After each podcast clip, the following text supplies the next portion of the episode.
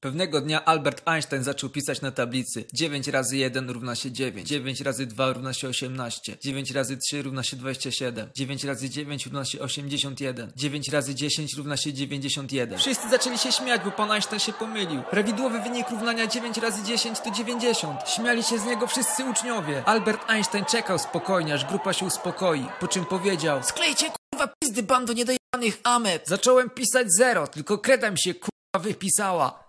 Ale nie, kurwa, jeden z drugim się już cieszy, że Einstein się pomylił. Otóż kurwa nie tym razem. Wy małe kurwie, nie tym razem. Wiadomo, społeczeństwo tylko czeka na twój najmniejszy błąd. Nie powstrzyma się, aby cię za niego nie skrytykować, wyśmiać i rozliczyć. Ale najważniejsze to umieć się odwinąć. I wszystkim kurwa śmieszkom zjebać taką ripostę, żeby się uszami nakryli i zestrali namiętowo. Morał, nie pozwól, aby zwykła krytyka zniszczyła twoje marzenia. Zamiast tego ty zniszcz krytyków. Pieprz to, co mówią i ich matki też pieprz. Napierdalaj, depcz przeciętniaków, bądź Einsteinem.